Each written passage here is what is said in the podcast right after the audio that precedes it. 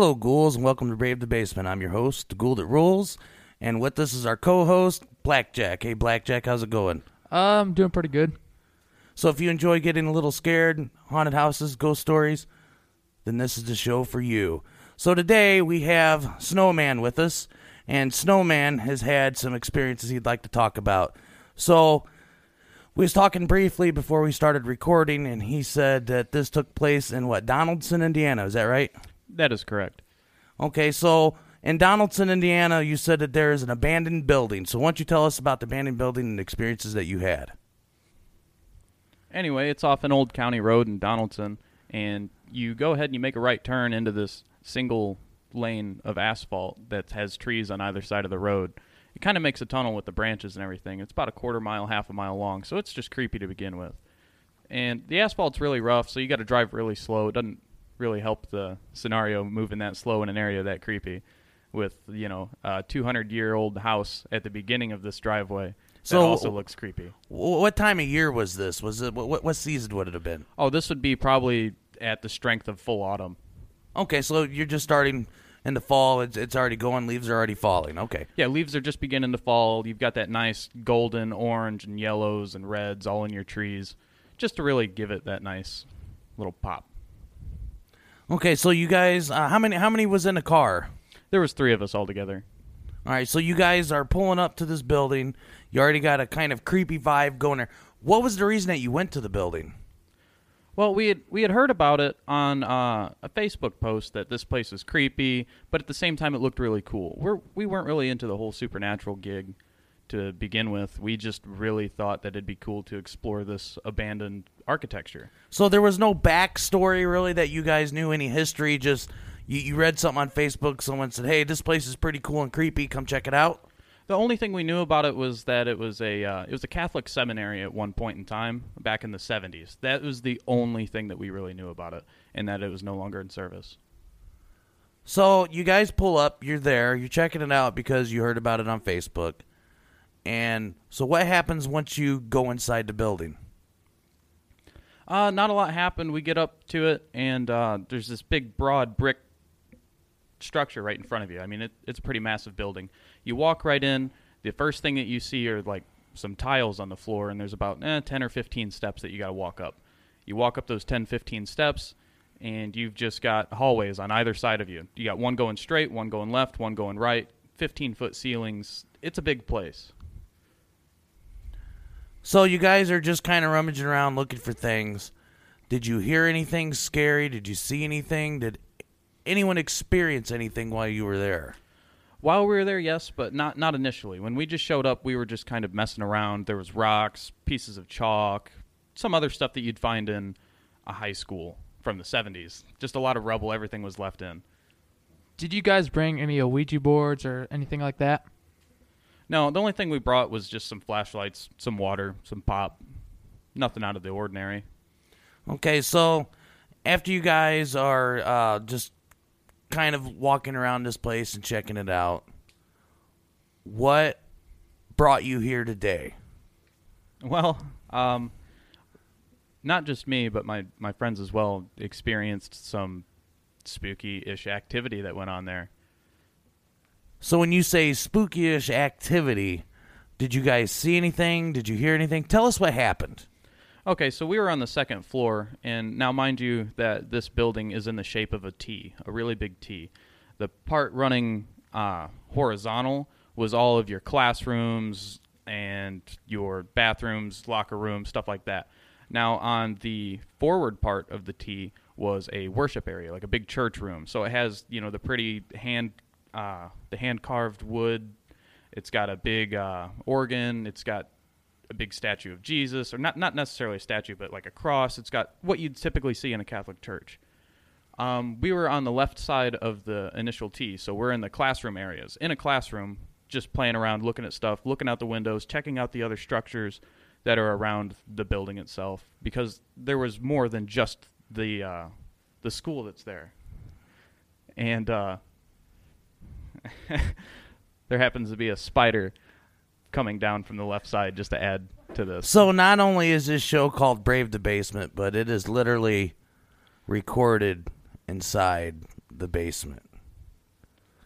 So what? What? So you guys were were on that side of the building. Yes. Okay. So what did you what did you experience with the paranormal?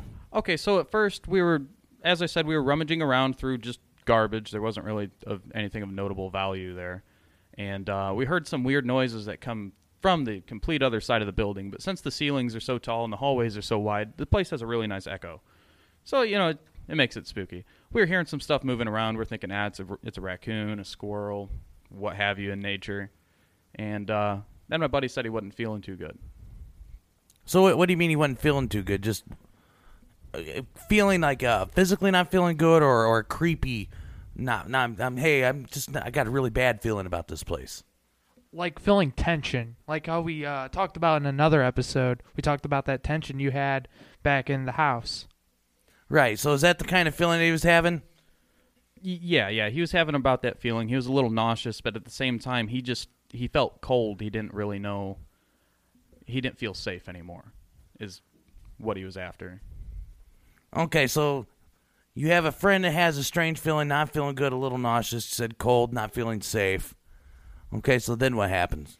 So he was over at the window, just trying to calm down, get some fresh air.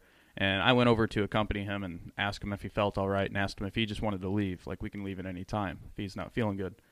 And uh, right then and there, he looks up towards the forward part of the T that I was talking about, and there's a window on the top story, and there's this little girl standing there. A little girl. Yes. Okay, so when you say little girl, wh- what age would you assume that she would be? Uh, anywhere between the ages of seven and nine, maybe even maybe even eleven, somewhere in that age range. Did you get a good look at what type of clothes that she was wearing? Yeah, it was it was a white tattered dress, like a little sundress that uh, you know would be appropriate for a seven to eleven year old girl to wear, but it had rips and tears in it, and it was all white. Okay, so what happens after your friend sees this little girl? So he points up at her, and I hadn't noticed her at this point. He points up eventually after he'd just had this ghostly look in his face. I look up and make eye contact with this person. And said person looks back at me, and as I'm looking at my buddy saying, okay, we need to really get out of here before we end up getting hurt, we get in trouble, or we encounter whatever she has on her mind. So you guys didn't try to make contact with this little girl. No, we tried to avoid her at all costs. Okay, so what about the little girl? It was so scary because for me, if I seen a little girl inside of a abandoned building, I'm thinking, oh, we got a lost little girl here, and I need to help her. So what was so different about this little girl? Well, this little girl seemed rather calm for being alone to begin with. She, I, she did not look to be in any like scared state.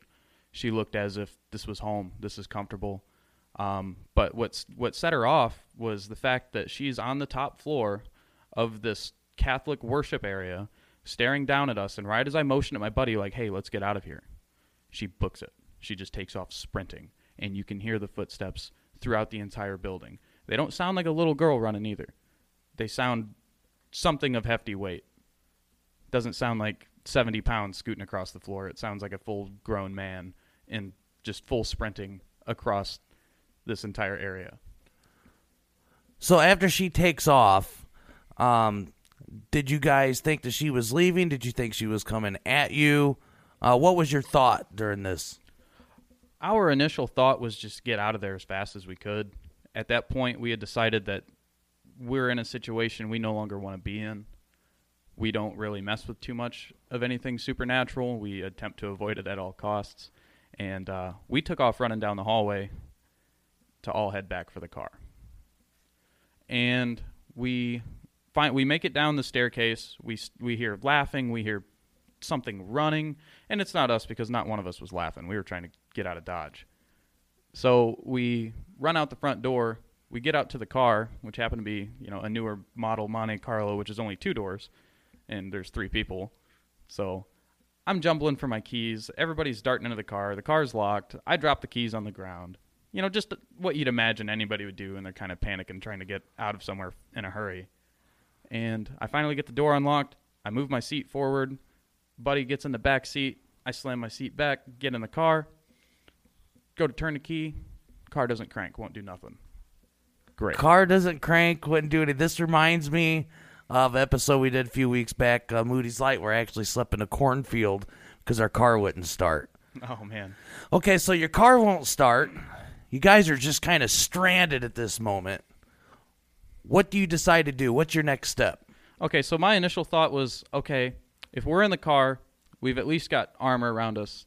You know, if somebody was to attempt to strike us, they'd have to manage to get through a window. Because at this point, we're not thinking supernatural. We're thinking that, you know, there's maybe a squatter or somebody nearby who's probably wants to harm us for being around their home. Because this is, you know, it'd be home to them. And so we and had sat there. I had attempted to start the car many times, and it, it wanted nothing to do with it. It acted almost like the battery was dead. Okay, so now the car won't start. You guys are sitting inside the car. You've tried several times to start it. Then what happens?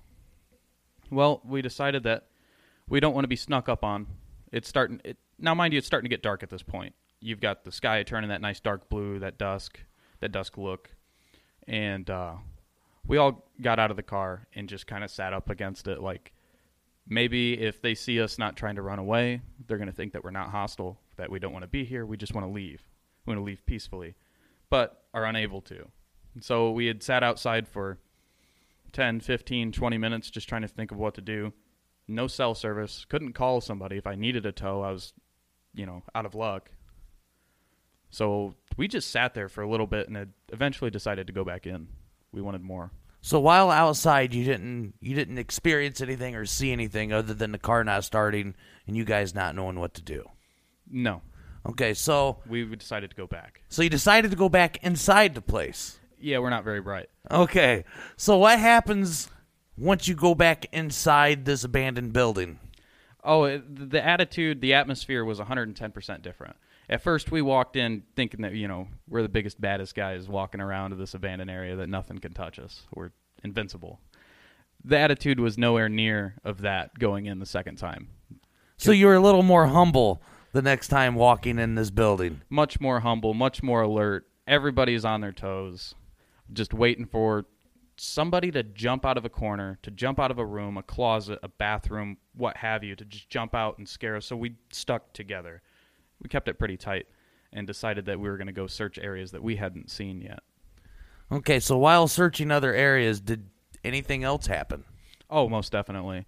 This was it was an action packed. There's been a few times we wanted to run but had nowhere to go. So tell the listeners what. So you said you went to other area of the building. And so what happened when you started exploring more? What did you guys see? What were the experiences that you had? Well, we wanted we wanted to go in to the forward part of the T that I was talking about, the worship area of this Catholic setup, because that's where we had seen this little girl. There was many thoughts and discussions going amongst us. You know, hey, what if that is like you were saying earlier, a lost little girl who is missing, and this is where she belongs, or this isn't where she belongs. Um, so we go into this worship area, and the ceiling's, of course, extraordinarily tall. I mean, it's three stories tall with nothing between you and the ceiling. You walk in, you've got benches on either side, you've got the big worship area. There's a big somebody spray painted a big American flag on over top of the cross, um, and there was a catwalk that ran across the building in kind of like a big U shape. So the catwalk was on every part of every wall except for the worship wall, the most west part of the building. And as we're going through there, there's some laughing, there's stuff falling down, you can hear things being shuffled around, footsteps, and there wasn't just one set of footsteps. There was a light set and a heavy set, and they weren't together either.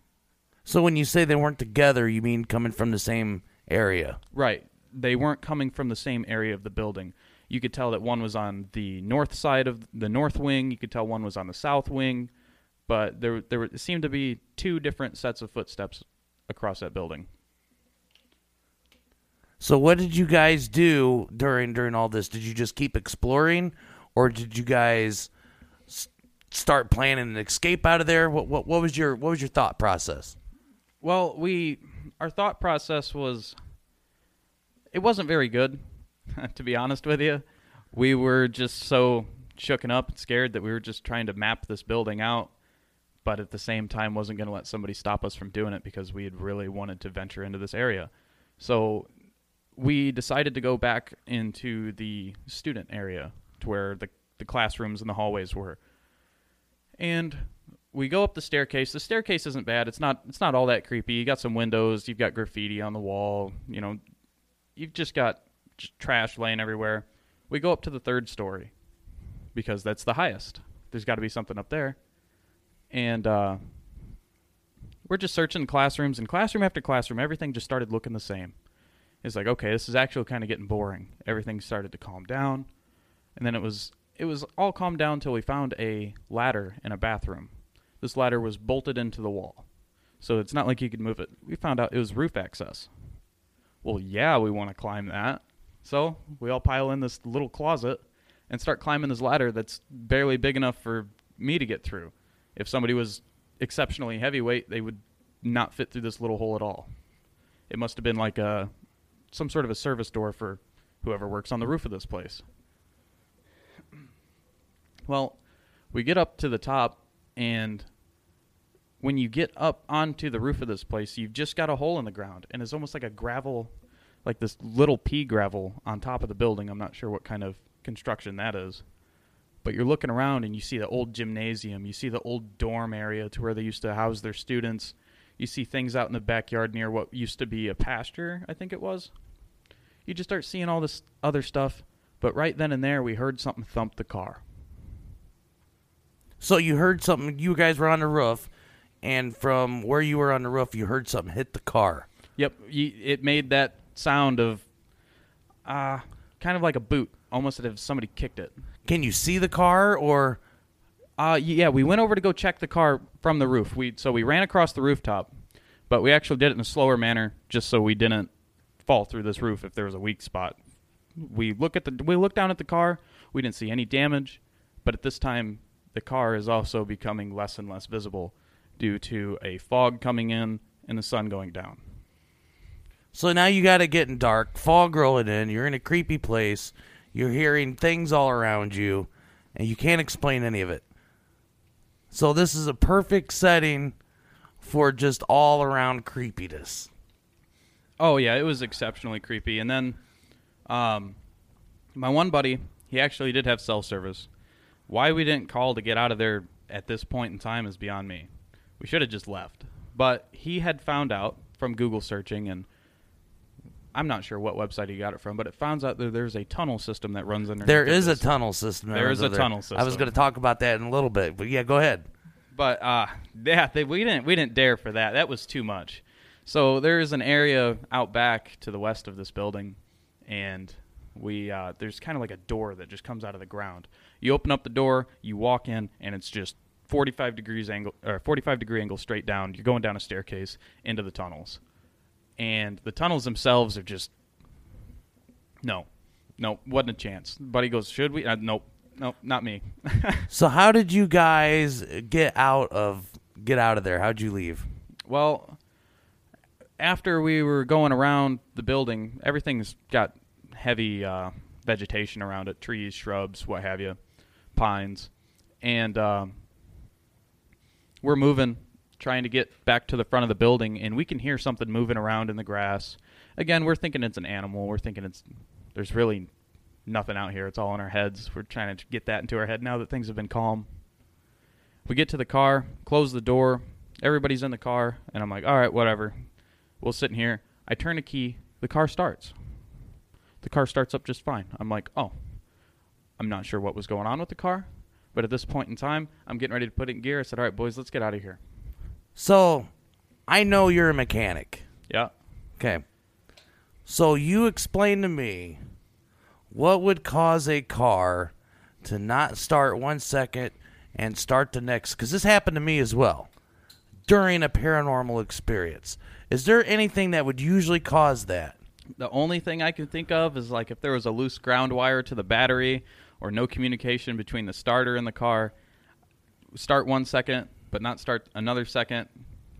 It's really hard telling what it could have been at that point in time. Um, but Okay, here, here's next. What did you have any other problems with this car down the road? no, no. So this was the only time that this car done this. The the one and only time this car had ever acted up on me. So to go back to these tunnels, uh, this whole area that he's talking about has a college, it has a nursing home, it has multiple farms, it's got a big cathedral in it. It's like its own little community. Um, and it's a very eerie place, and these tunnels connect throughout this whole property. And I've heard a lot of stories that a lot of strange things happen in these tunnels. Uh, lights turning on and off, people seeing people that aren't alive anymore, or they'll see a uh, a nun walk by that no one recognizes, only to later find that same nun in the pictures uh, that they have archived inside this place. This place is super creepy. Well, Snowman, we would like to thank you for coming on the show today and sharing your story. In order to continue growing the show, we are starting a flyer campaign. If you'd like to help hang flyers in your local community, send us an email at bravethebasement at gmail.com and we will email you a flyer. If you'd like to become a Brave the Basement Ghoul, be sure to share this show on social media. Go to bravethebasement.weebly.com and sign up for our newsletter to get all the latest news and updates when each episode has been posted. If you have a ghost story you would like to share with us, you could reach us at bravethebasement at gmail.com. Your story could make it on the show and be featured on the website. If you have an eerie ghost photo you would like to share, please email us and include a description, and your photo could be added to our photo gallery. And that brings us to the end. We hope that we brought you just a little fright. And remember when you are up late at night and you hear something in the other room that just doesn't seem right. It's okay if you need to turn on a light to protect yourself from things that go bump in the night. I'm your host, Ghoul That Rules, and I hope you join us again. Until next time.